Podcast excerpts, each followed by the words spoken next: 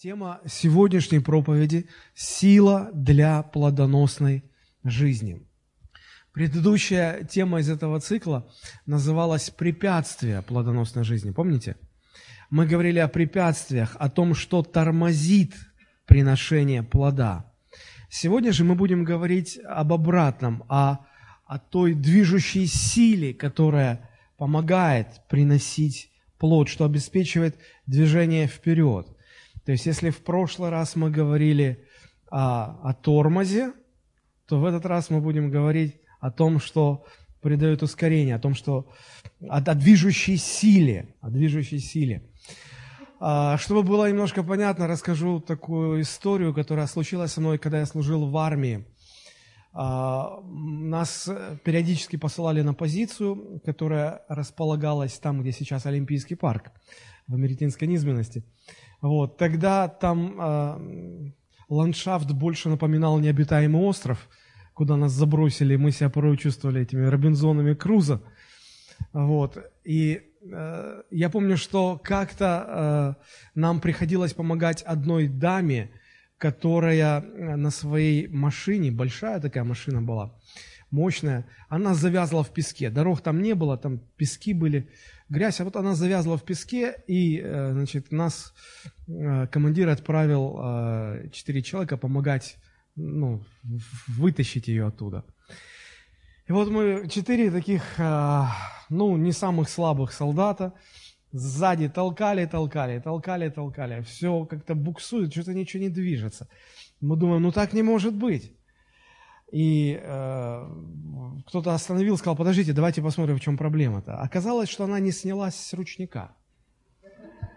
Мы могли бы так долго очень толкать, вот, и э, ничего бы не было, да? Э, ну вот она снялась с ручника, села в машину, и мы давай толкать, и опять ничего не это. Она газует так, там просто разрывается. И ничего, ни движения нету.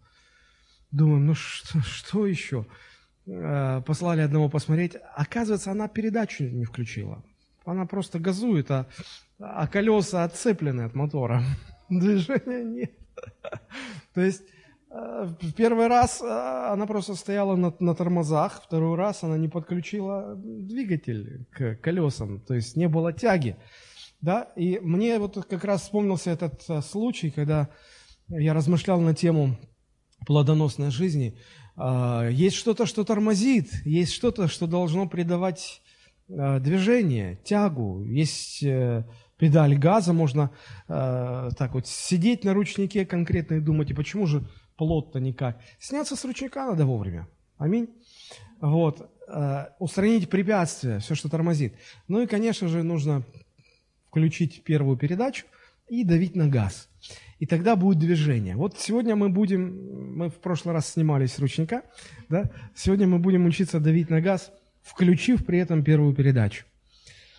Итак, большинство из нас понимает, что мы должны оказывать положительное, спасающее влияние на окружающих нас людей, правда?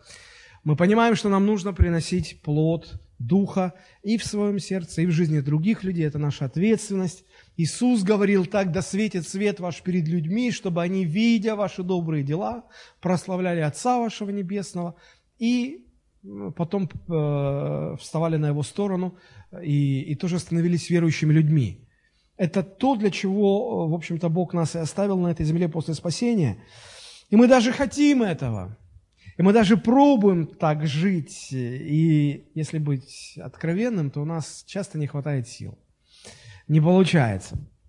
Где-то терпения, где-то настойчивости не хватает, чтобы взращивать плод духа. Мы много раз пробовали, и э, много раз мы получали за, за то добро, которое э, делали. И мы выучили этот принцип, который кто-то сформулировал следующим образом, что когда ты сделал добро, отойди на безопасное расстояние, дабы ударной волной не за... благодарности не зацепило. Мы понимаем это. И, и у нас, э, в общем-то, иногда опускаются руки, потому что э, про себя думаешь, ну вот я к нему с добром, а он мне вот чем платит. И и веры уже не, не остается, что что-то можно изменить, и смотришь на этого человека, и мы даже название такое придумали, хроники, то есть хронический э, человек не меняется, и, и, хочется все бросить, и мы бросаем часто э, всякие попытки изменить ближнего, принести плод в ближнем, и мы понимаем, что не хватает силы. Вот как с этим быть? Где находить эту силу, где брать эту силу для того, чтобы вести плодоносную жизнь. Я хотел бы показать сейчас один ролик, э, ролик про гвоздь. Э, да, выключите, пожалуйста, свет, чтобы вы увидели, как порой сложно бывает иногда говорить с человеком, помогать ему измениться. Давайте мы посмотрим. Ну вот вся пасторская жизнь в одном коротком ролике.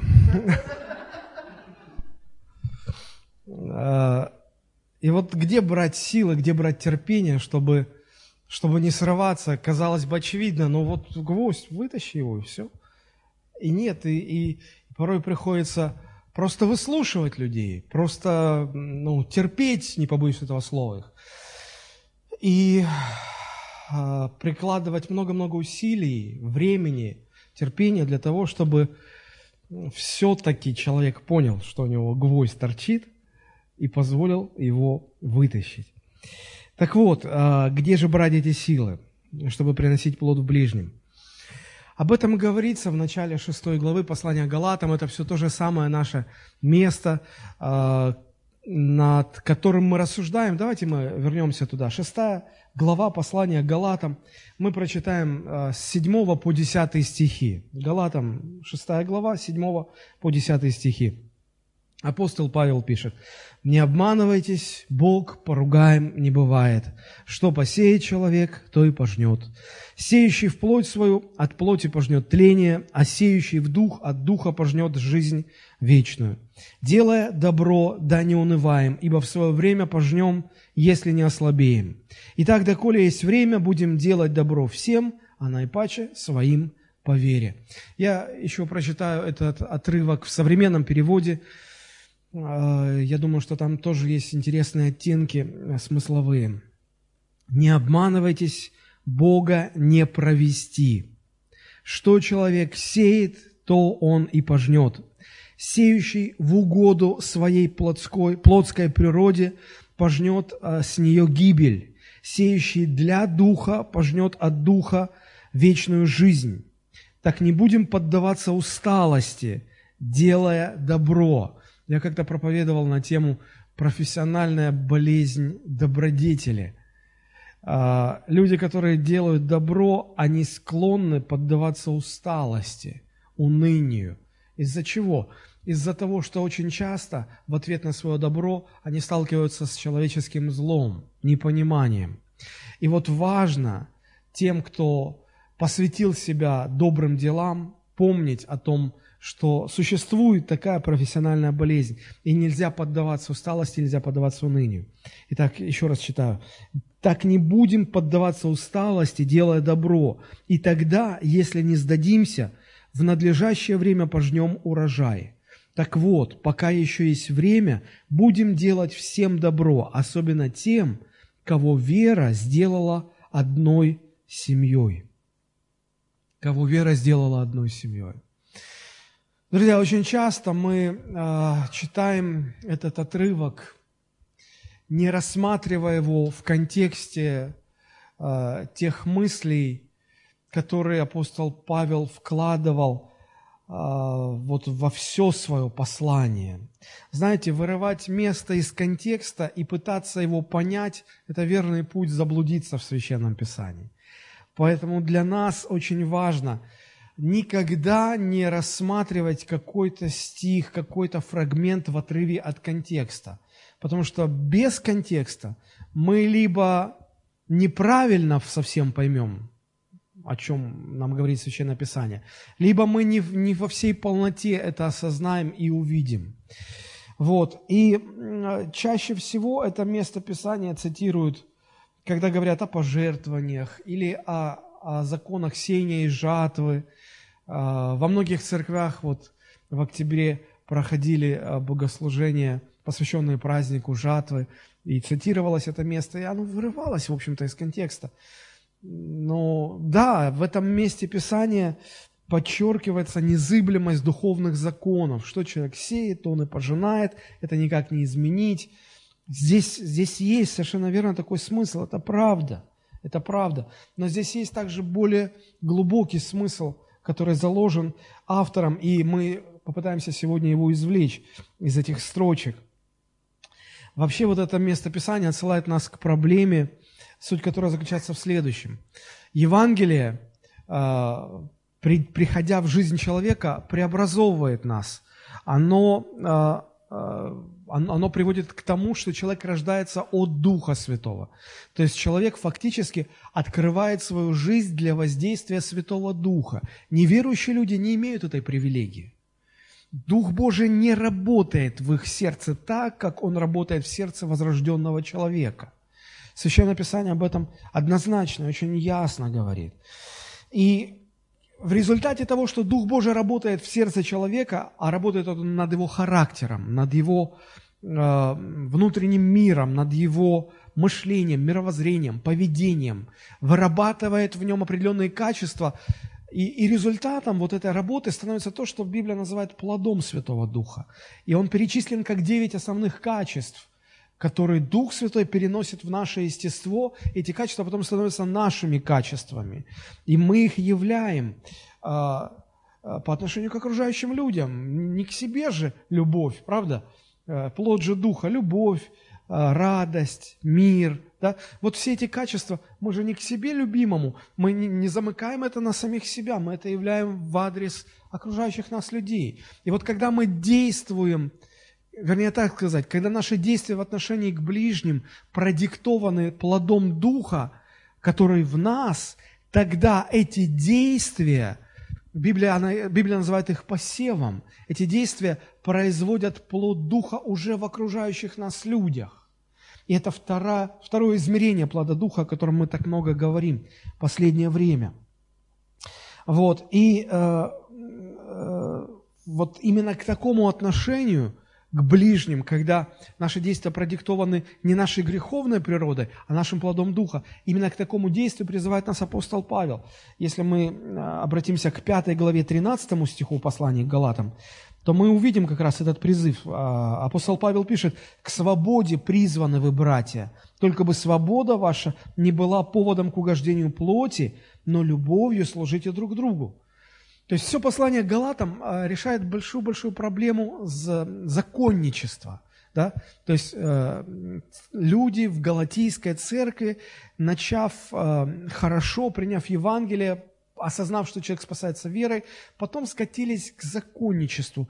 И они стали э, полагать и верить в то, что для их спасения нужно соблюдать дела закона – и вот апостол Павел пытается их объяснить, им объяснить, что это неправильно. Мы к свободе призваны.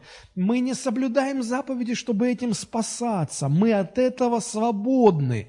И тут же он уточняет, но только поймите, что свобода эта не должна стать поводом к э, угождению плоти, не должна стать поводом, когда человек говорит, а, да я свободен, значит, мне не нужно соблюдать закон, значит, я могу делать, что хочу.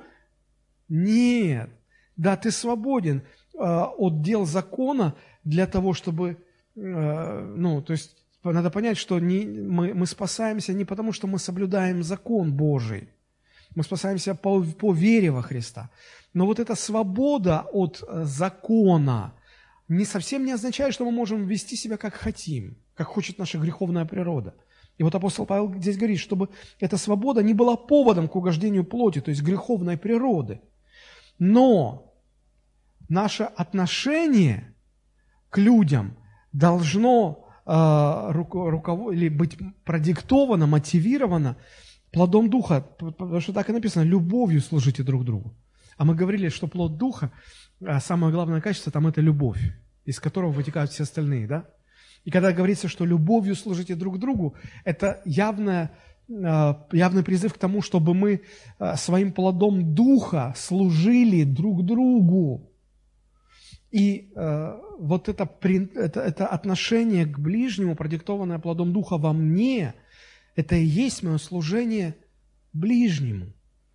И результатом этого служения становится плод Духа уже в этих людях, которые нас окружают. Это очень-очень важно понять. И важно понять, что наши ближние, э, те, в ком нам нужно приносить плод, это совсем не идеальные люди. Э, у этих людей много недостатков, много грехов. И именно здесь и нужно -то наше влияние. Потому что идеаль, на идеальных людей-то что влиять? Они и так идеальны, правда? Зачем их изменять? У них и так все хорошо. И, возможно, даже э, это они должны на нас бы повлиять. Потому что что мы можем им дать, если, э, если они превосходят нас? Вот. Но так как все люди сотканы из множества недостатков, то всегда вокруг нас есть те, кому мы можем послужить своим плодом Духа, любовью, которую Бог передал нам, любовью, которая излилась в сердца наши Духом Святым. Итак, нам необходимо э, взращивать плод Духа не только в себе, но и в наших ближних. И после того, как это объясняет апостол Павел, он приводит те слова, которые мы сегодня будем разбирать. Да? Я уже прочитал их. Это в 6 главе 7, 8, 9 и 10 стихи. А, так вот, какой здесь смысл более глубокий? Да? А, то, что видно на поверхности, это мысль о том, что законы Божии, они непреложны, они незыблемы. А, правда, люди называют их не Божьими законами, а законами природы. Да? Мы а, в школе учим физику, химию, и эти законы почему-то называются законами природы, а не законами Божьими. Ну ладно, пускай их так называют как бы мы их ни называли, мы все понимаем, что эти законы, они, э, они э, лежат, или у нас нет возможности повлиять на эти законы, у нас нет возможности, это вне нашей компетенции что-то поправить, что-то изменить. Э, бессмысленно им сопротивляться, бессмысленно им противиться. Да? Ну, например, закон всемирного тяготения. Вот, вот что бы вы ни делали, как бы вы ни протестовали – и заметьте, что никто никогда не устраивает Майдан против физических законов, против законов природы, да? Против законов государства устраивают бунт, мятеж, перевороты всяческие, а, возмущаются, на демонстрации ходят. Никто не ходит на демонстрацию против законов природы, против физических законов. Вот. Я, ну, по крайней мере, ни разу не видел демонстрацию против законов всемирного тяготения. Это, наверное, нужно а, такую колонну, которая с крыши бы а, значит, шла, шла, и потом, а я, а я протестую, я не согласен, что я упаду. Ну, ты все равно упадешь, если с крыши шагнешь вниз. Вот, это неразумно. Нам все, что остается, это подчиниться этим законам, правда? Научиться с этим жить. И э, это что касается законов физических. Да? Мы понимаем, что их сотворил Бог, эти законы установил. И э, он не просто их установил, он еще так сделал, что все, все во Вселенной живет по этим законам. Каждый атом движется по этим законам. Каждая планета не игнорирует эти законы.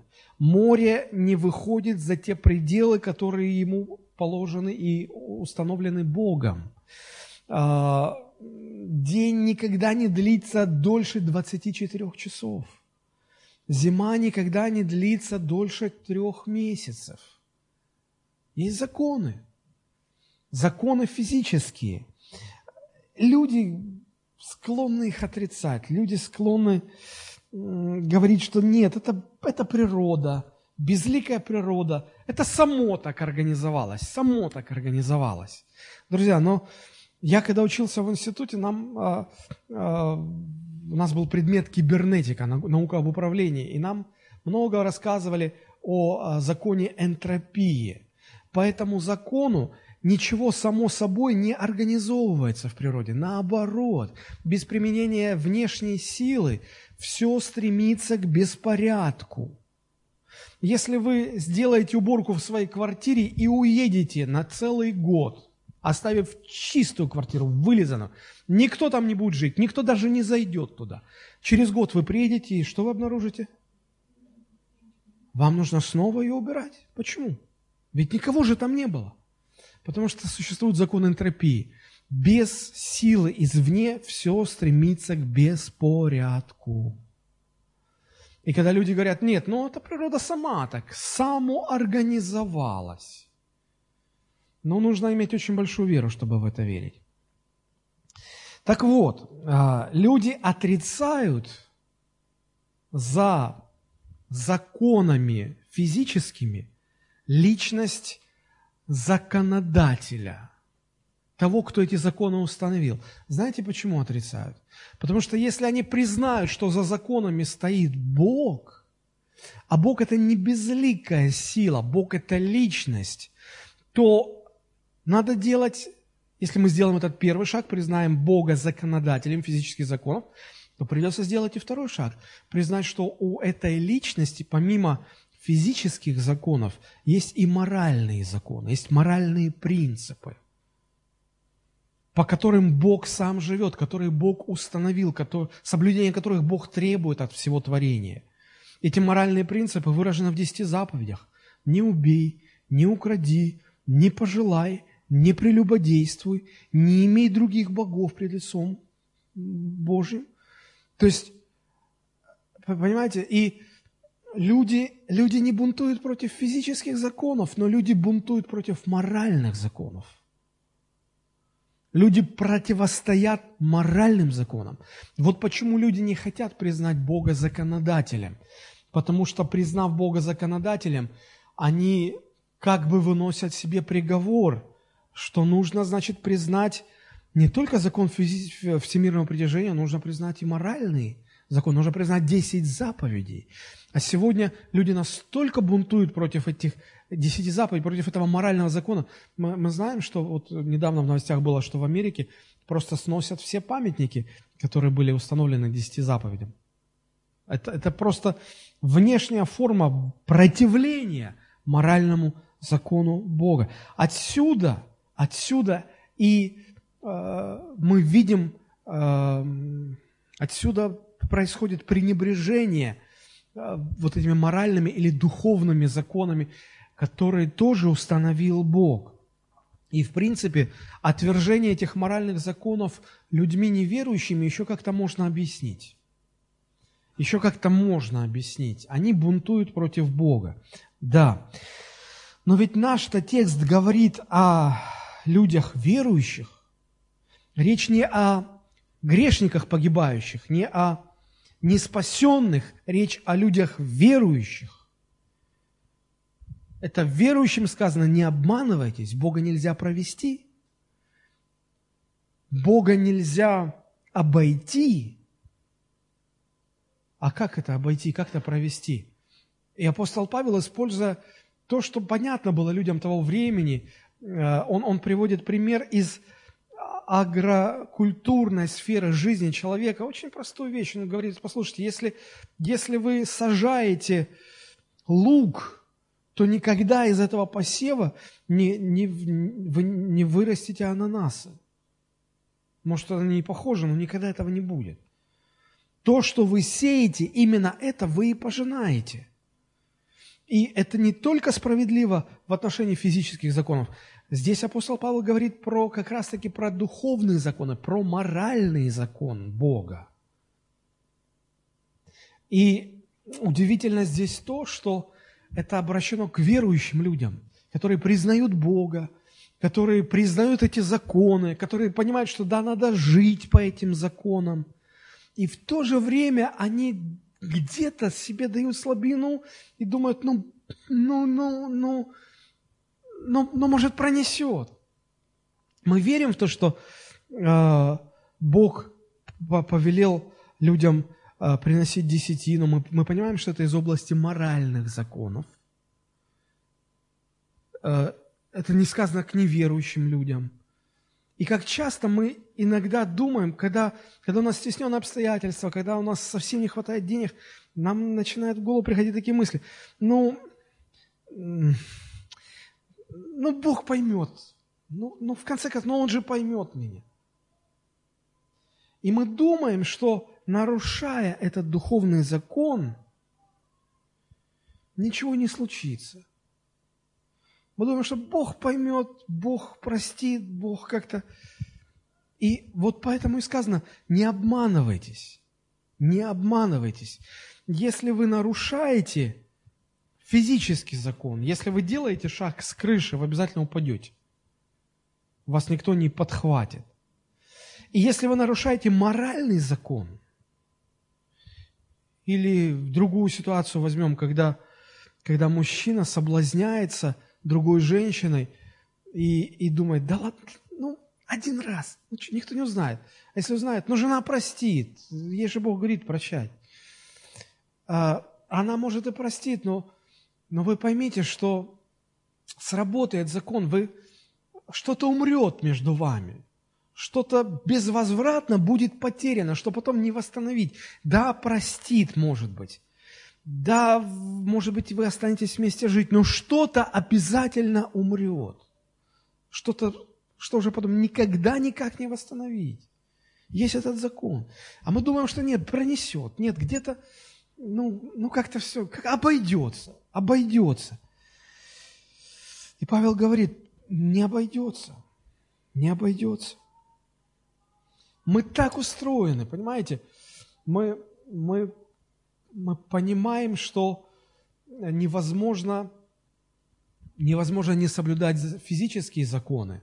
Невозможно, с ними надо научиться жить. Но в отношении моральных законов мы думаем, что мы где-то как-то вот обойдется – и вот апостол Павел говорит, послушайте, это касается не только физических, это справедливо и в отношении моральных законов, в отношении духовных законов.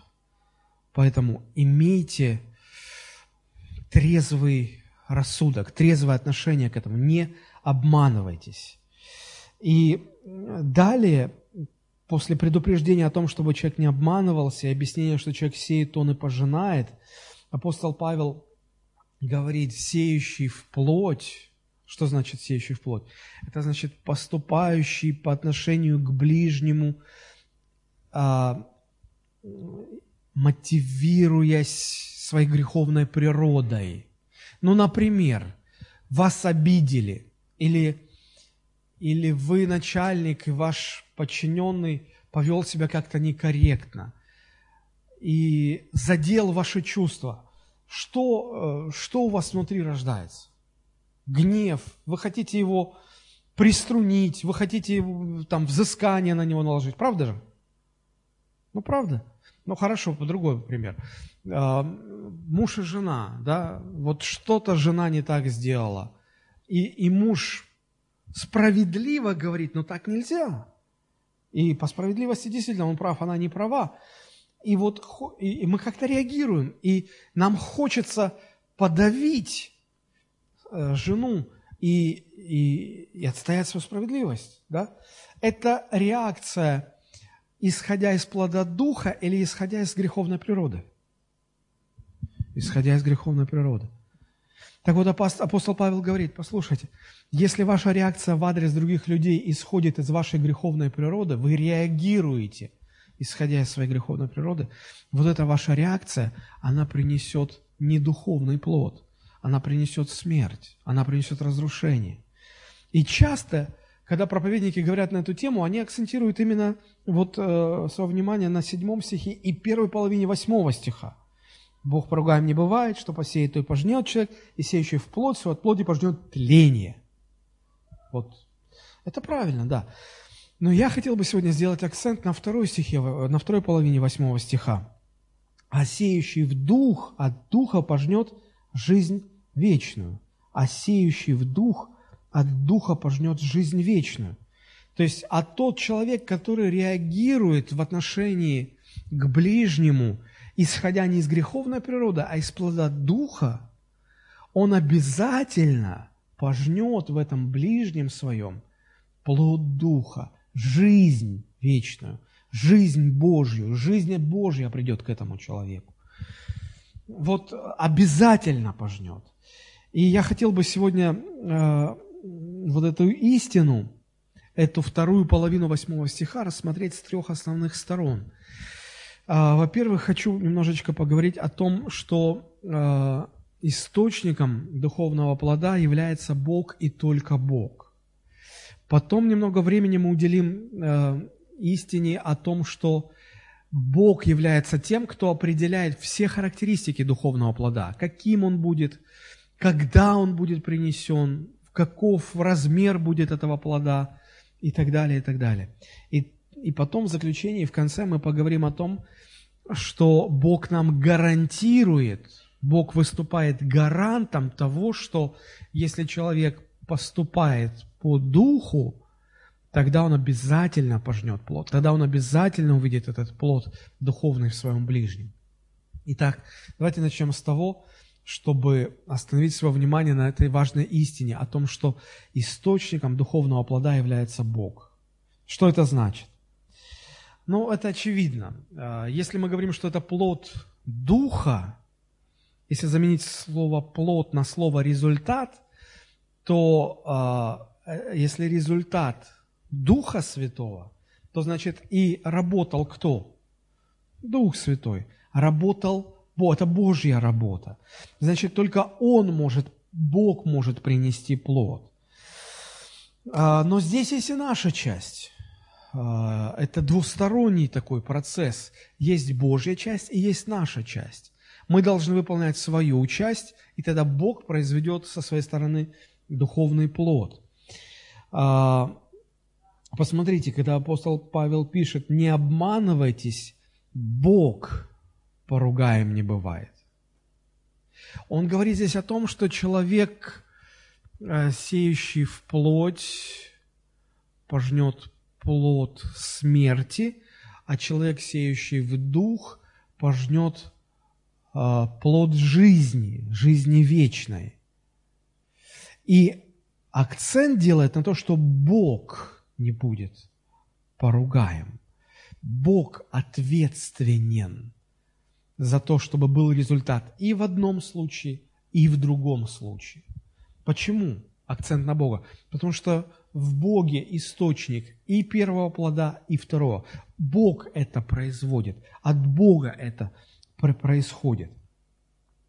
Вот посмотрите, как апостол Павел объясняет эту истину в другом послании. Если вы откроете первое послание Коринфянам, 3 глава, 6-7 стихи, то там мы находим следующие слова. Апостол Павел говорит, «Я насадил, Аполос поливал, но взрастил кто? Бог. Посему и насаждающий, и поливающий есть ничто, а все Бог возвращающий, взращивающий». Вот э, в этих двух стихах мы можем видеть правильный подход, а, правильное отношение к Божьему делу.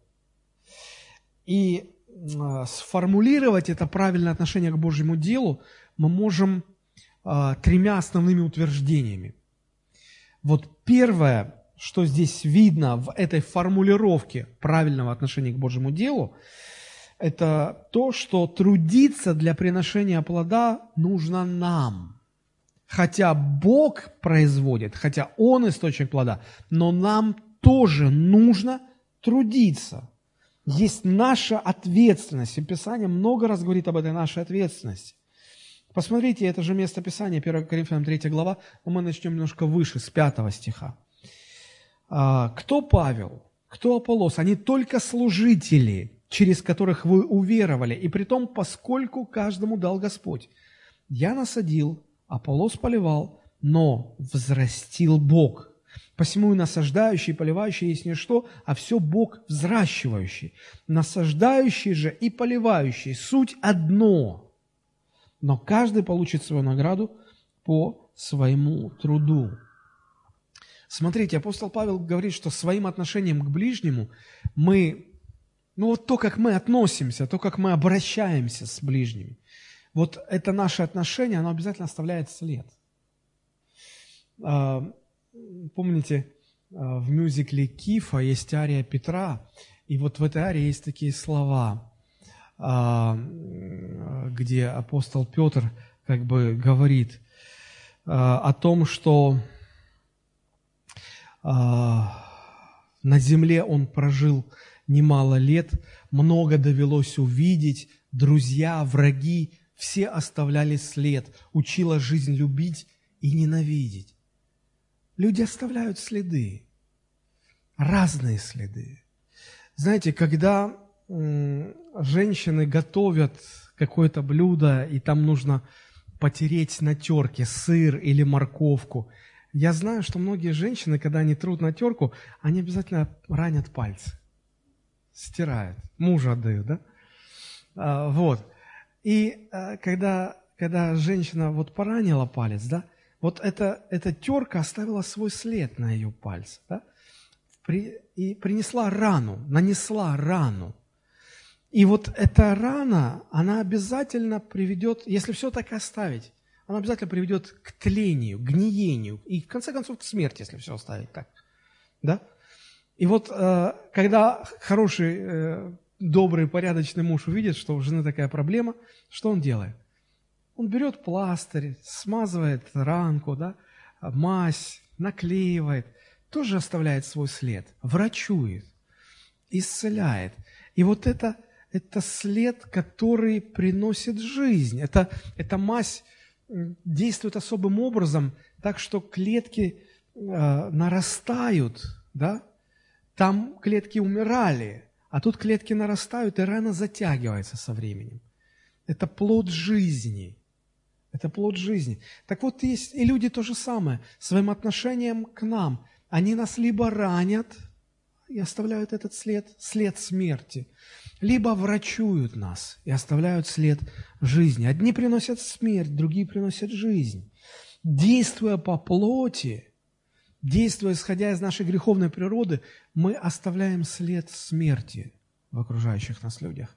Действуя, исходя из плода Духа, мы оставляем след жизни, мы приносим жизнь. Приносить плод в ближнем человеке – это процесс, долгий процесс и сложный процесс – и в этот процесс Бог вовлекает много разных людей. Так что апостол Павел говорит, что один насаждает, другой через некоторое время поливает, третий пропалывает, четвертый удобряет. Это время нужно. Это много людей задействует. Бог задействует разные обстоятельства. Это сложный процесс. Но в конечном итоге все выращивает Бог – Зачем они все это делают? Поливают, нас, ну, э, насаждают, удобряют, пропалывают. Зачем? Чтобы Бог мог возрастить. Это как обычный фермер. Зачем он бросает семена в землю?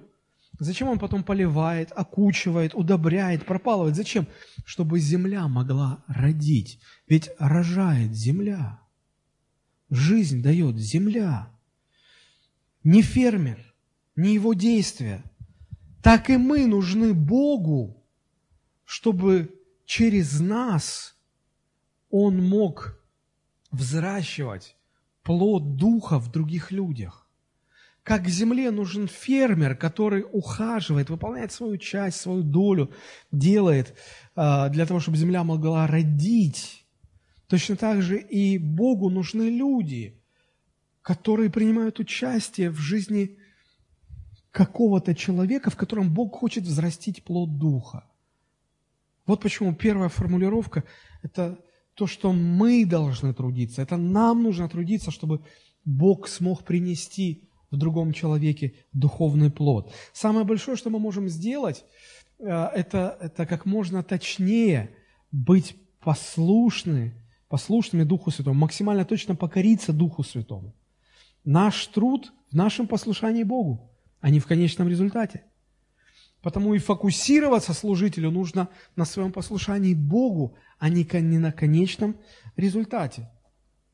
Смотрите, когда фермер ухаживает за посеянными семенами, он же фокусируется не на том, какого размера будет плод, а на том, чтобы правильное удобрение, вовремя полить или, наоборот, отвести лишнюю воду.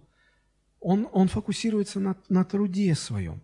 Также и нам нужно фокусироваться на своем послушании Богу, а не на том, о, сейчас этот человек изменился или нет. Это сейчас не важно.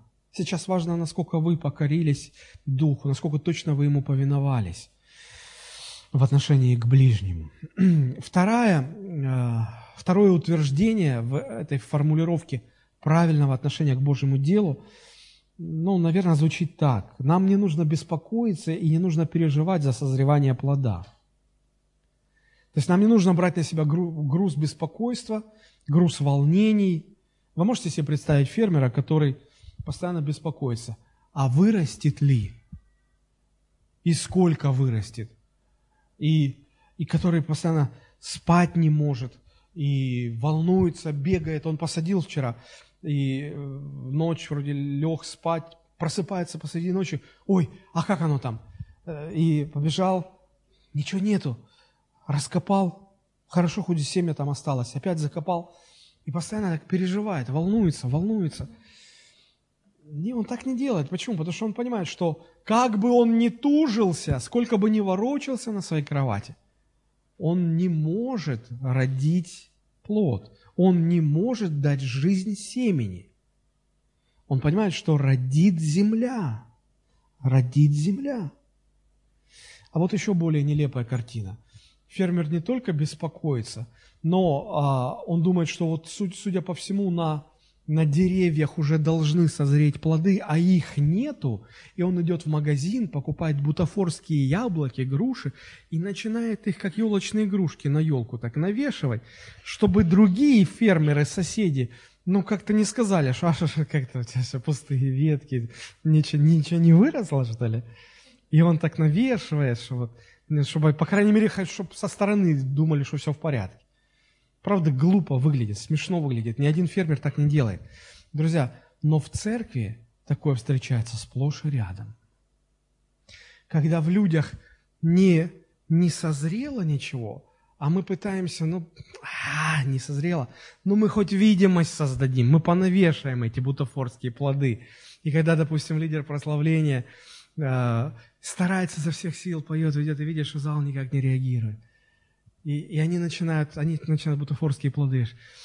А, ручки, ручки Господу. Руки, не вижу ваших рук. Как уже на каком-то рок-концерте.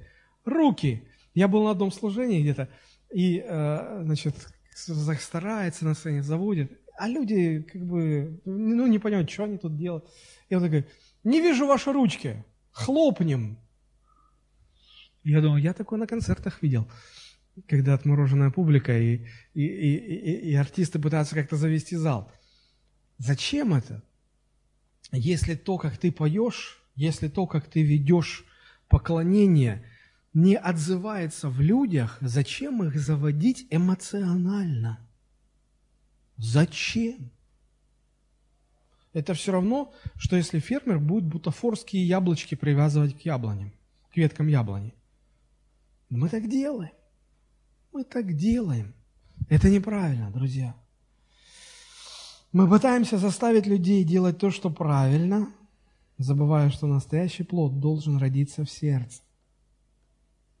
В сердце должен родиться, иначе нет смысла.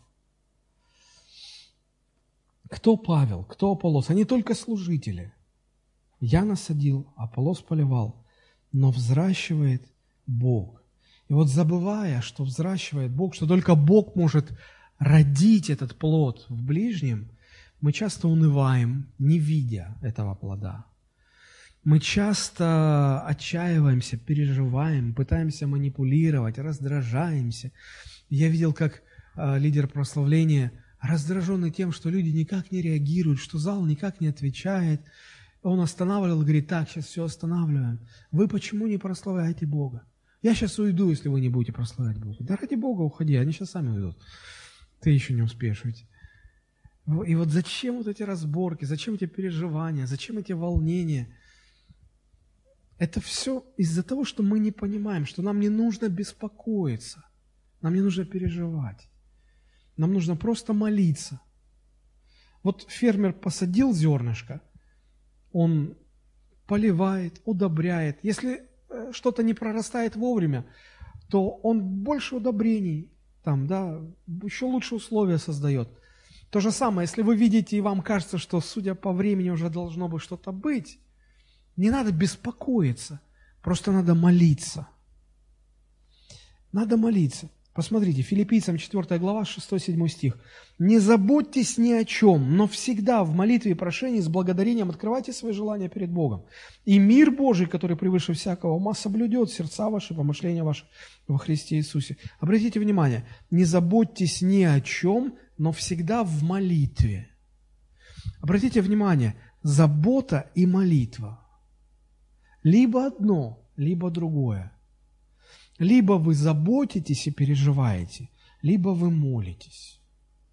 Если вы не молитесь, значит, вы будете обязательно переживать и заботиться. Если вы молитесь, то вы не будете переживать и заботиться. Одно из двух. И знаете, вот мы, мы, мы же люди какие? Мы нетерпеливые люди. Мы заботимся о своих детях, мы хотим, чтобы они все сразу понимали, сразу стали мудрыми, умными, не делали ошибок. И мы переживаем. И постоянно родители говорят, ой, ну что же это, у нас нормальный будет ребенок, он у нас нормальным вырастет. Что же делать, как же так? А он хорошо женится, а она хорошо выйдет замуж. А как у них все сложится? И постоянные вот эти вот, что это? Это беспокойство. Возьмите себе привычку. Если только вы чувствуете беспокойство в своем сердце, обращайте его в молитву. Конвертируйте свое беспокойство в молитву. И апостол Павел говорит, откладывайте заботу, не заботьтесь ничего, но в молитве раскрывайте все свои желания. Вот Богу все это говорит. Беспокойтесь за своего мужа, за свою жену. Когда, наконец, он обратится к Богу? Когда она обратится к Христу? Не переживайте. Просто приходите к Богу. Конвертируйте свое беспокойство, свое волнение в молитву. Приходите к Богу и открывайте Ему желание. Говорите, Господи, я хочу, чтобы здесь и сейчас она стала верующей. Господь говорит, это хорошо здесь и сейчас, но ты же не можешь засунуть э, рыбу в духовку и через секунду вытащить ее уже запеченной. Не можешь. Да, так и здесь тоже, чтобы жена твоя дошла до нужной кондиции – Нужно чуть-чуть потерпеть. И мир приходит на сердце, и понимаешь, да, действительно, даже чтобы рыбу приготовить, нужно подождать. А чтобы уж моя рыба-то приготовилась. Да, надо подождать, действительно, надо подождать. И все, и уходит беспокойство. Вы начинаете понимать, да, действительно, хорошо. Вот, вот не, не заботьтесь ни о чем, но молитесь. Превращайте свои беспокойства – в молитву, и Бог обо всем позаботится. Аминь. Обещайте мне, что больше уже не будете никогда беспокоиться, а вместо этого будете молиться.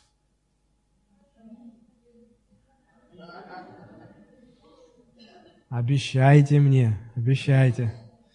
Слава Богу. Поймите, что за каждым духовным плодом стоят молитва и терпение святых. Молитва и терпение святых. Не переживание и беспокойство, не манипуляция, не бутафорские украшения, но молитва и терпение святых. Хотите принести много плода? Молитесь и терпите. Почему Иисус много молился за своих учеников? Потому что Он понимал этот принцип. Он волновался, Он их отправил на, на служение, Он их отправил проповедовать Евангелие, а они направо-налево хотели города жечь. Помните? Что-то не так, не по их, и они сразу, о, сейчас огонь с неба. И Иисус вместо того, чтобы волноваться и переживать, Он молился за них. Вот почему так много. На ночь уходил молиться. Поэтому, мамы, не переживайте за своих детей, молитесь за них. Рассказывайте в молитве Богу, какими вы хотите видеть. Господь вас поправит, Господь вас научит. Вот. И поймите, что время нужно, терпение, время – но все будет хорошо в конечном итоге. Итак, для того, чтобы приносить плод, нужно научить превращать беспокойство в молитву. Итак, мы э, формулируем правильное отношение к Божьему делу. Мы сказали, что нам все-таки нужно трудиться. Да? Хотя Бог взращивает, но нам нужно трудиться. Как и фермеру нужно трудиться.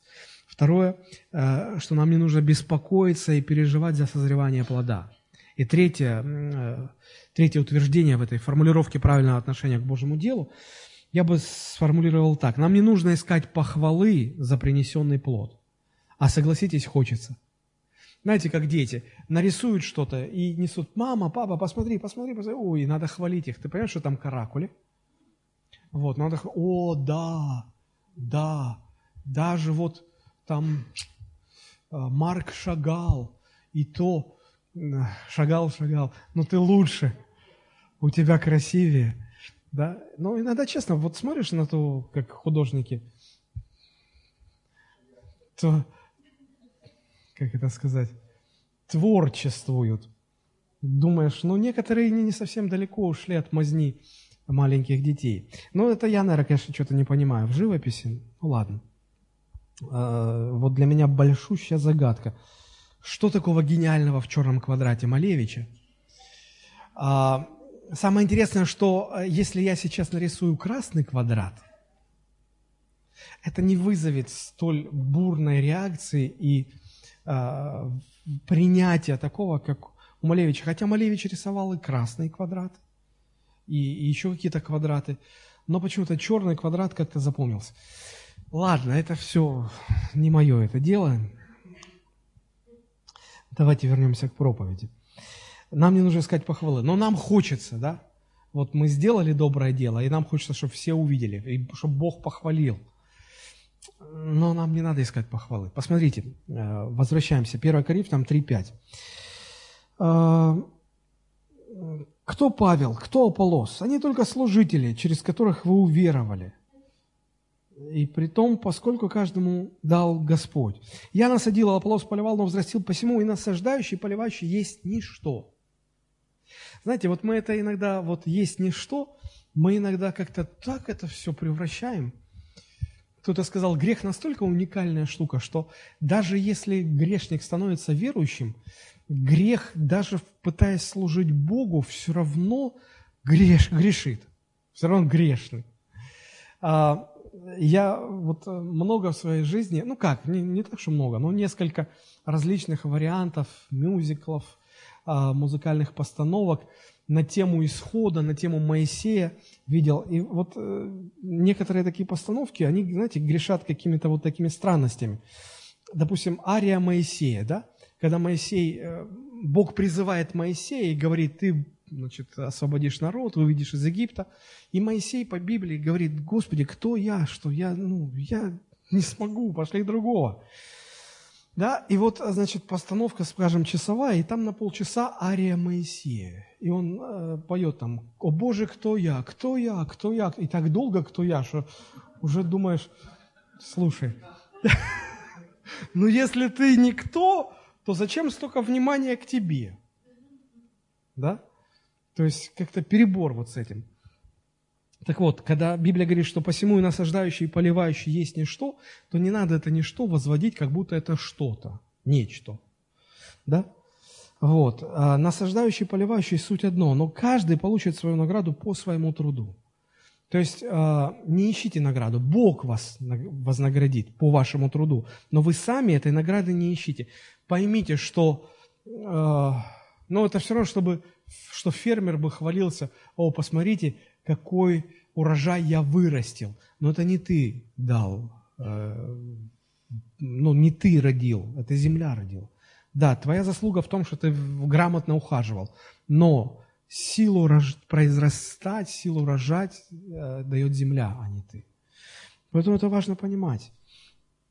И э, критерий оценки, в общем-то, а, не то, какой эффектный и масштабный плод, но то, насколько мы были послушны Богу. Знаете, мы, мы вот смотрим на каких-то а, евангелистов, известных, на служении которых люди тысячами приходят ко Христу, и мы думаем, о, это великий муж Божий, о, это вот э, просто, ну, значит, это, вот он, ну, у него такая награда будет большая. И мы по человеческому рассуждению как определяем, что великая награда будет? Мы смотрим на плод. Плод большой, масштабный, мы думаем, что и награда будет большая. Но нам нужно понимать, что Бог будет измерять нашу награду не по плоду, а по э, критерии нашей оценки будет то, насколько мы были послушны Богу. Знаете, как фермер, да? Э, допустим, есть фермеры, которые выращивают ну, я не знаю, а, крыжовник, маленькие такие ягоды, да? И есть фермеры, которые выращивают арбузы. Вот, можно сказать, что те, которые выращивают арбузы, а, они лучше фермеры, чем те, которые выращивают крыжовник? Нет. Лучший тот, кто грамотнее ведет хозяйство, правильно? А не у кого ягода больше. Точно так же и здесь, в служении. А, награду большую получит тот, кто был более послушен Богу, а не, у, а не тот, у кого плод масштабнее и эффектнее выглядел. Это очень важно понимать. И это очень хорошо видно в жизни Христа. А, посмотрите, филиппийцам 2 глава 8-10. О нем сказано, что он смирил себя, быв послушным, даже до смерти, смерти крестной, посему и Бог превознес его и дал ему имя выше всякого имени, дабы пред именем Иисуса преклонилось всякое колено небесных, земных и преисподних. Заметьте, что э, Иисус не сам себя хвалил, да? Бог его вознес. Бог дал ему авторитет. Почему? Написано, посему и Бог превознес. По причине того, что Христос смирил себя, был послушен Богу. По этой причине Бог его вознаградил, Бог его превознес, Бог его э, э, дал ему авторитет, силу и власть. Заметьте, Христос фокусировал себя, свое внимание не на славе, которую он получит от Отца, а на своем послушании, чтобы быть послушным. Поэтому и нам нужно фокусировать свое внимание не на том, какой масштабный или немасштабный будет плод, а на том, как точно мы покоряемся Богу, насколько точно мы послушны Богу. Вот что важно.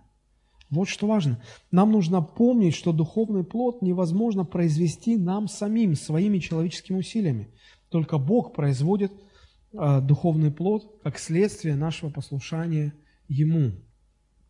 И вот эти три э, утверждения, которые формулируют правильное отношение к Божьему делу. Первое. Нам нужно трудиться для приношения плода. Нам не нужно беспокоиться за созревание плода. И нам не нужно искать похвалы за принесенный плод.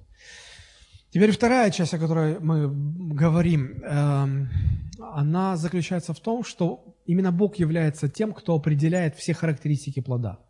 Когда плод созреет, каким большим он будет, какого рода будет этот плод и так далее. Посмотрите, Галатам 6, 9, 10. «Делая добро, да не унываем, ибо в свое время пожнем, если не ослабеем». В свое время. Чье это время? Мое время или Божье время? Бог определяет время. Бог определяет время. Бог определяет и то, какой, насколько большой будет плод, какого характера будет плод. Все это определяет Бог. Но мы же хотим сами это определять. Я помню э, в самом начале церкви, когда э, у нас э, значит, были пасторы домашних групп, и один человек, он два месяца уже был пастором домашней группы, и он что-то неправильно сделал, и он так искренне сокрушался при мне, говорит, блин, ну, мы все молодые тогда были, говорит, блин, я уже два месяца руковожу группой, и вот как-то вот, как я так мог? Я тогда подумал, ну да, два месяца, большой срок. Знаете, мне э, однажды мой пастор – сказал слова, которые я, наверное, всю жизнь запомнил. Он, говорит, он сказал, Олег, э, запомни, у, у Бога и у человека разные коробки передач. У, у человека три скорости. Быстро, еще быстрее и очень, совсем быстро. У Бога другая коробка, у него другие три скорости. Медленно, еще медленнее и совсем медленно. Нам важно это понять. Мы хотим все сразу. Мы хотим быстро. Просто уже, чтобы через год уже быть апостолом всей земли. А потом уже апостолом Солнечной системы. А потом апостолом Млечного Пути. И вот, чтобы просто все сразу. Так не получается. Так не получается. Вспомните себя. Вспомните себя пять лет назад, десять лет назад. Правда, вы сегодня уже совсем не тот человек, который были, был 10 лет назад. Бог это время терпеливо трудился над вами. И когда перед вами стоит человек, который в какой-то области сейчас такой, какой, каким вы были 10 лет назад, не пытайтесь форсировать события и за один день сделать в нем то, что Бог в вас совершил за 10 лет. У вас не получится. Если даже Богу понадобилось 10 лет, вы за один день это точно не сделаете.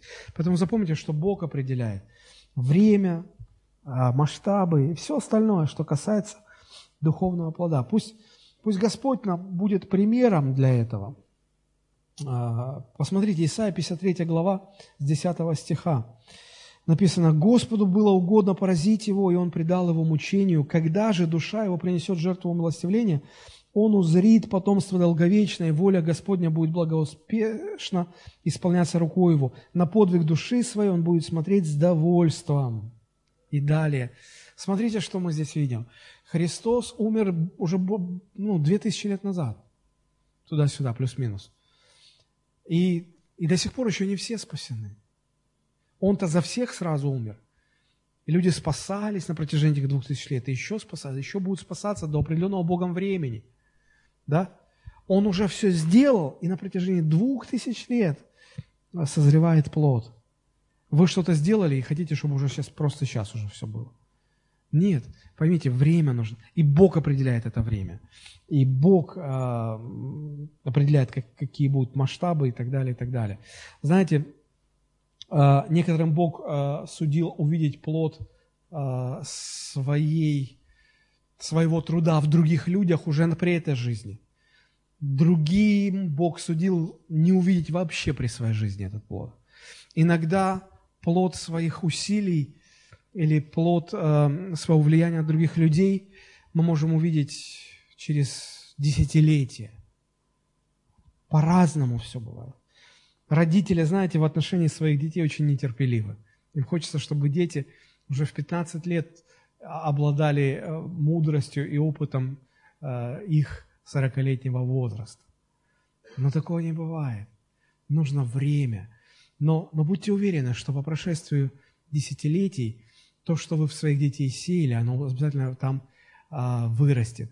Вчера а, по телевизору шла программа а, «Субботний вечер» с Малаховым, и э, гостем этой программы была Эдита Пьеха. И мне понравился один фрагмент, буквально 30 секунд, я хотел бы вам показать этот ролик. Давайте мы посмотрим. А, там Пьеха и ее дочь Илона Броневицкая. Да. Громче. Реплика зала. Я могу сказать, что я вот помню какой-то... Это дочь ее. Ну, может быть, 80 маленький, 70 большой год. Я оказываюсь на вокзале, и с поезда идет мама. Я же воспринимала раньше маму, ну, какое-то занудное существо, там что-то учит, там запрещает. Теперь я посмотрела, боже, какая же она красивая. Вы я жила всю эту жизнь рядом с красивой женщиной, Реакция совершенно мамы, не да? понимая о том, насколько она красива. Ну что, не рассказываю, что вы сейчас делать. Все, спасибо, короткий очень ролик. Друзья, смотрите, а, взрослая уже дочь говорит, я всегда воспринимала мама, ну, как ну, занудное существо, которое постоянно учит, долбит, что-то заставляет делать. А потом прошло время, я поняла, мама, она красивая, она разумная, она мудрая. Говорит, я всю жизнь жила с такой удивительной женщиной, и только вот ей уже там... Нет, ну Илоне-то там не за 70 пока еще. Но все равно, десятилетия прошли. И она поняла, и да, и, и мама как удив, удивленно смотрела, да? Друзья, нам кажется, что вот если они прямо сейчас не воспринимают, то значит все, все пропало. Шеф, все пропало. Нет, ничего не пропало. Ничего не пропало. Друзья, они все у них там откладывается. Рано или поздно а, Бог даст нам увидеть этот плод. Поэтому, родители, я вас хочу утешить и вдохновить. Поймите, Бог определяет все характеристики и сроки плода. Не переживайте. Аминь. Слава Богу. Ну и третья часть, время уже подходит к концу. Третья, э, третий раздел наших рассуждений э, хочется посвятить тому, что Бог гарантирует нам, что если мы все сделали правильно со своей стороны, то плод обязательно будет. Посмотрите, делая добро, да не унываем ибо в свое время пожнем. Вот пожнем обязательно. Если все делаем правильно, пожнем. Бог гарантирует нам, что плод обязательно будет. Не смотрите сейчас на реакцию человека, в котором вы хотите принести плод. Не смотрите на обстоятельства. Все это может говорить о том, что да никакого толку из него не выйдет. Вы можете поправлять человека, а человек бунтует, кричит на вас, плачет, да, как у Высоцкого. Он то плакал, то смеялся, то щетинился, как и он, гад, над нами издевался. Ну, сумасшедший, что возьмешь. Иногда нам тоже такая у нас такая реакция. Ну, ну, подопечные мои, моя домашняя группа. Ну, сумасшедшая, ну что с них взять? Друзья, не переживайте. Не смотрите на их реакцию, не смотрите на обстоятельства. Все это может говорить, что, что толку не будет. Если вы со своей стороны все делаете правильно, Бог гарантирует, что все будет, плод будет. Нужно только научиться терпению. Да, написано, пожнем, если не ослабеем. Вот важно не ослабеть. Важно не ослабеть. Бог хочет действовать в любых обстоятельствах. И Бог будет действовать в любых обстоятельствах. И Бог будет взращивать людей, спасать людей, изменять людей. Знаете, мы сегодня ужасаемся тому уровню аморальности, который прогрессирует в мире. Геи, лесбиянки, однополые браки, вот просто такой разгул разврата. И мы, имея вот детей, подрастающих детей, мы думаем, наверное, нашим детям придется сложнее жить в более сложном мире. Мы-то что, мы еще там 20-30 лет, и все, у нас не будет. Но, а им в каком мире жить? Я тоже раньше так переживал, беспокоился, а потом я понял, послушайте, ну, э, если бы христиане взращивали плод, вот тогда бы стоило опасаться. Но э, взращивает плод не христиане, взращивает плод Бог. В любых обстоятельствах, при любом уровне разврата, при всех условиях неблагоприятных – это делает Бог, и Бог гарантирует, что люди будут спасаться. Если мы действуем правильно, люди будут спасаться. Посмотрите, какие интересные слова записаны. 1 Петра, 2 глава, с 21 стиха по 23. Ибо вы к тому призваны, потому что и Христос пострадал за нас, оставив нам пример, дабы мы шли по следам Его. Он не сделал никакого греха, и не было лести в устах Его. Э, будучи злословием, Он не злословил взаимно, страдая не угрожал, но предавал то судей праведным. Посмотрите, Библия говорит, что Христос нам оставил пример. Пример чего? Как взращивать плод в других людях. Христос оставил нам пример, и нам по следам Его надо идти. И посмотрите, что о Христе сказано, что Он не сделал никакого греха, не было лести, не было лжи в Его устах. Когда Он находился в сложных обстоятельствах, Его злословили, Он не отвечал взаимно. Он страдал, но не угрожал. В Его адрес поступали несправедливо, Он не реагировал, Он предавал а, суд в руки Отца. Что это, как не максимальное выражение плода Духа – в его сердце, в его жизни. Вот концентрация плода Духа, он являл этот плод в отношении к другим людям. И к чему привел этот плод? Мы читаем дальше, 24 стих. «Он грехи наши сам вознес телом своим на древо, дабы мы, избавившись от грехов, жили для правды. Ранами его вы исцелились, ибо вы были как овцы, блуждающие, не имея пастыря, но возвратились ныне к пастырю и блюстителю душ ваших». То есть люди спасаются. Из-за того, что Христос действовал, исходя из плода Духа, люди спасались. Теперь точно так же дальше нам по его стопам дальше нужно идти. Посмотрите дальше, как продолжает апостол Петр, уже, уже третья глава, первые два стиха. «Так же и вы, жены». Как так? Так же, как Христос. А как Христос? Он поступал по отношению даже к тем, кто его распинал, исходя из плода духа, не исходя из греховной натуры. Исходя из греховной натуры поступали разбойники, которые висели справа и слева. Их распинали, они ругались, они проклинали тех, кто распинал. А Христа распинали, и Он не проклинал, Он благословлял их, Он молился за них, Он поступал, исходя из плода Духа, а те, исходя из греховной природы. И посмотрите, к чему привело э, такое поведение, к тому, что э, люди через Христа спасались. И вот точно так же, так же и вы, жены, повинуйтесь своим мужьям, чтобы те из них, которые не покоряются слову, житьем жен своих без слова приобретаемы были, когда увидят ваше чистое, богобоязненное житие. Точно так же, как плод, плод Духа во Христе приводил грешников к спасению, точно так же плод Духа, проявленный в женах, когда жены относятся к своим мужьям, исходя не из своей греховной природы, ах ты так, а я тебе вот так, а ты то, а я тебе вот это. Нет, они уже исходят не из своей греховной природы, а из плода Духа. Вот это приводит к тому, что мужья начинают спасаться. Даже самые упертые, даже те, которые вообще слову не покоряются. Он оставил нам пример, чтобы нам следовать а, по следам его. Дальше про мужей говорится. 3.7. 1 Петра 3.7. Так же и вы, мужья. Опять смотрите, так же. Как так? Как Христос. Так же и мужья. Обращайтесь благоразумно с женами вашими, как с немощнейшим сосудом, оказывая им честь, как с наследницам благодатной жизни. Поступайте, мужья, по отношению к женам, исходя из плода Духа, который в вашем сердце. И что тогда? И тогда не будет вам препятствий в молитвах. Тогда вы будете молиться за своих жен, о том, чтобы Бог их изменил, о том, чтобы Бог их привел к спасению, и не будет препятствий в молитвах, и Бог будет отвечать вам на ваши молитвы.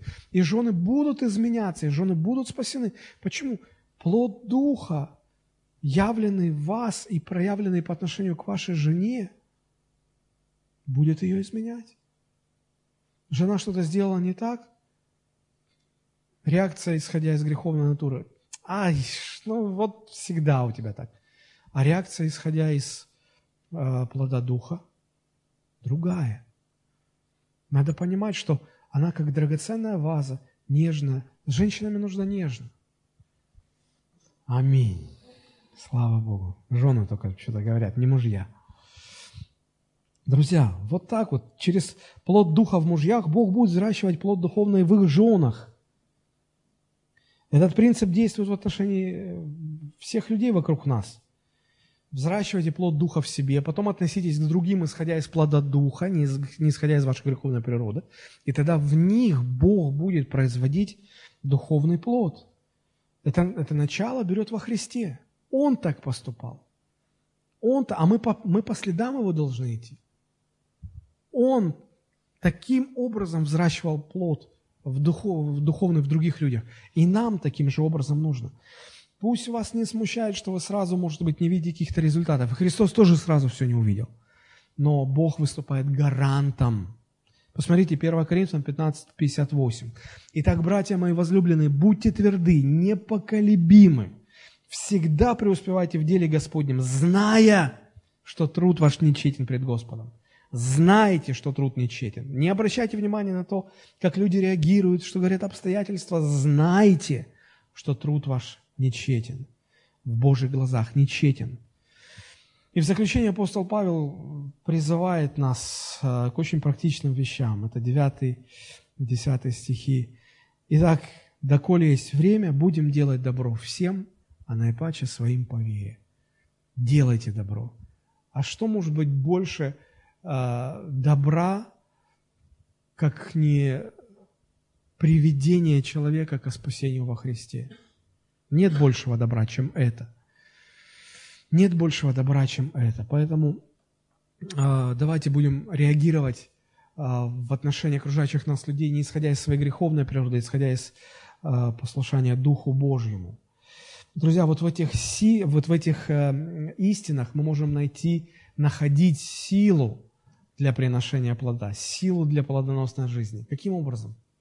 Понимая, что взращивает Бог, что от нас требуется свое усилие, что Бог э, определяет сроки, все характеристики плода, что Бог является гарантом плода, что нам не нужно искать себе похвалы. Размышляя над этими истинами, осознавая их, мы можем находить силу, понимая, что в принципе, для того, чтобы этот плод был взращен, взращивался в людях, это сила Божья будет делать, не наша сила.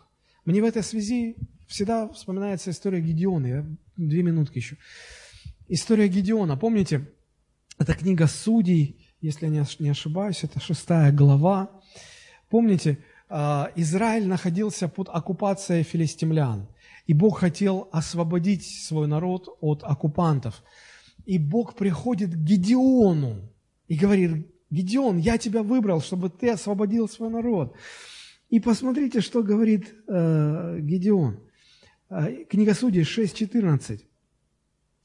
Э, Господь, возрев на него, сказал, иди с этой силой твоей. Где, где находить силу для плодоносной жизни? Да? Э, Господь говорит, иди с этой силой твоей и спаси Израиля от руки мадианитян. Я посылаю тебя. 15 стих. А вот Гедеон сейчас пытается обнаружить, а где эта сила? Гедеон сказал Господу, Господи, как я спасу Израиля? Вот и племя мое в колене Манасином, самое бедное, и я в доме отца моего самый младший. То есть он говорит, Господи, подожди, а ну-ка, вот простая статистика. В Израиле 12 колен. Самое хилое, малое и слабое – это колено Манаси. А если хочешь знать, самое бедное племя в колене Манаси – это племя моего отца. И вот в этом племени моего отца самый слабый, бедный и никчемный – это я. То есть ты, как, по-моему, ты не с того конца зашел, Господь. Надо этот... Э, ну как? Где сила? С какой силой-то? И Бог говорит, смотрите, 16 стих, «И сказал ему Господь, я буду с тобой, и ты поразишь мадианитян, как одного человека». Вот в чем сила. Господь говорит, я буду с тобой. И мы дальше знаем, а, Гедеон собирает армию, и Гедеон набрал там несколько тысяч человек. А, привел пред лицо Божие и говорит, Господи, все вот у нас тут, ну, ну собрали сколько можем, может быть, не хватит, не хватает людей, но, ну ты скажи, мы еще сейчас клич кинем, соберем. Смотрите, что Бог говорит. Седьмая глава, второй стих. «И сказал Господь Гедеону, народа с тобою слишком много». Опа. Народу с тобой слишком много. Не могу я предать мадианитян в руки их, чтобы не возгордился Израиль предо мной и не сказал, моя рука спасла меня. И Бог стал отсеивать. И Бог сказал, скажи всем, кто слаб э, духом, кто боязлив, э, кто э, с памперсами пришел, верни их обратно, пусть идут домой. И Гедеон сказал, и отсеялась там добрая половина – а потом Бог смотрит и говорит, не, вас все равно еще очень много. Потом там был эксперимент с водой, как пить. Да, вот Бог даже смотрит, как мы пьем, из какого стакана, каким образом. И, в общем, Бог дошел до того, что оставил а, в отряде Гедеона 300 человек. И когда Гедеон смотрел, 300 человек, не, это, это все, это самоубийство. Это самоубийство. Ну, это, ну, что такое 300 человек? И Бог говорит ему, что и как делать. И вы помните, что э, Гедеон даже не достал меч из ножен. И все его люди даже не прикоснулись к оружию. Потому что Бог сказал сделать вот что. Бравая армия Гедеона, 300 солдат. Он сказал, возьмите светильники, спрячьте э, ножи в ножны, станьте вокруг стана, поднимите повыше светильник и сходитесь все к центру, ора, а, крича а, во все горло «Меч Господа и Гедеона». А, Господи, а когда сражаться будем? Вот это и будет сражение. Что и все, и все. А так не воюют. Ну да. Это если бы вы без меня были, то вы бы по-своему. А поскольку вы со мной, надо идти, кричать во все горло, горлопанить меч Господа и Гедеон. И представьте себе такую картину. А, значит, э, по окружности стоят 300 человек, большой стан, 300 человек, да? И все сходятся к центру и орут. Меч Господа Гедеона, и факелом размахивают. И смотрите, что там произошло. А, когда я и находящиеся со мной затрубили трубою, э, трубите и вы трубами вашими вокруг всего стана и кричите «Меч Господа Гедеона». Это 18 стих. «И подошел Гедеон, и сто человек с ним к стану в начале средней стражи, разбудили страж, затрубили трубами, разбили кувшины, которые были в руках их, затрубили все три отряда трубами, разбили кувшины, держали каждый в левой своей руке светильники, в правой трубы, трубили, крича «Меч Господа и Гедеона».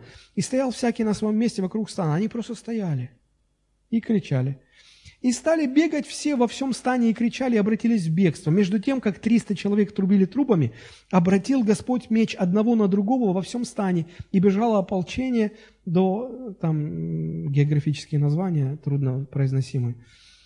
Э, в общем, они победили. Друзья, то есть, смотрите, им даже воевать не пришлось. Почему? Им нужно было делать нечто, что сказал Господь. Им нужно было послушаться Господа. А произрастил плод Бог. А вот в чем сила. Не нам нужно напрягаться.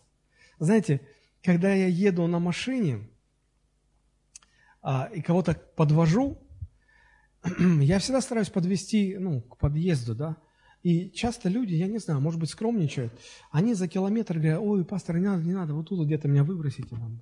Я сам дойду. Я говорю, да мне не сложно. Не, не надо, не надо. Я всегда говорю, слушай, э, я же не ногами там пере, пере этот, по, по полу.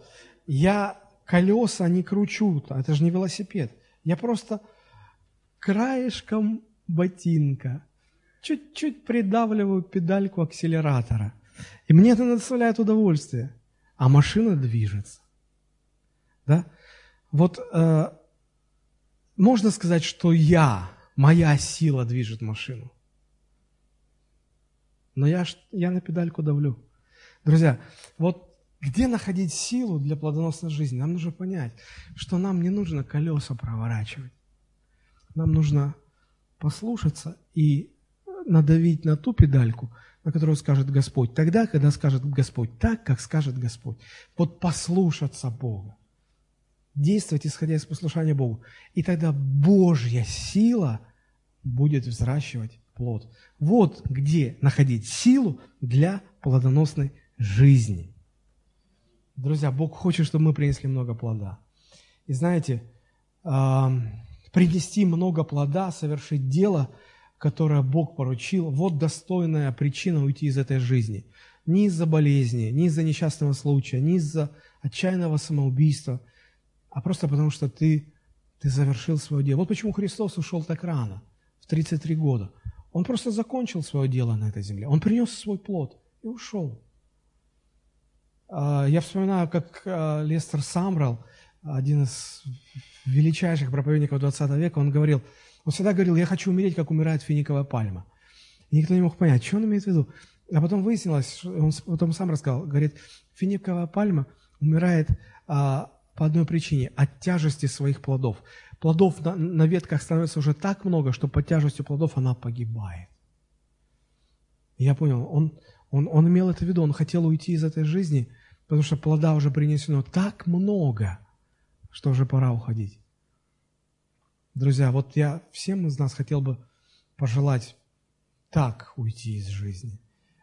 Но, а, зная, что каждому Господь определил особо, как ему угодно, хочу пожелать вам, живите долго и приносите много-много плода для Господа. Аминь. Слава Богу. Давайте мы поднимемся и будем молиться.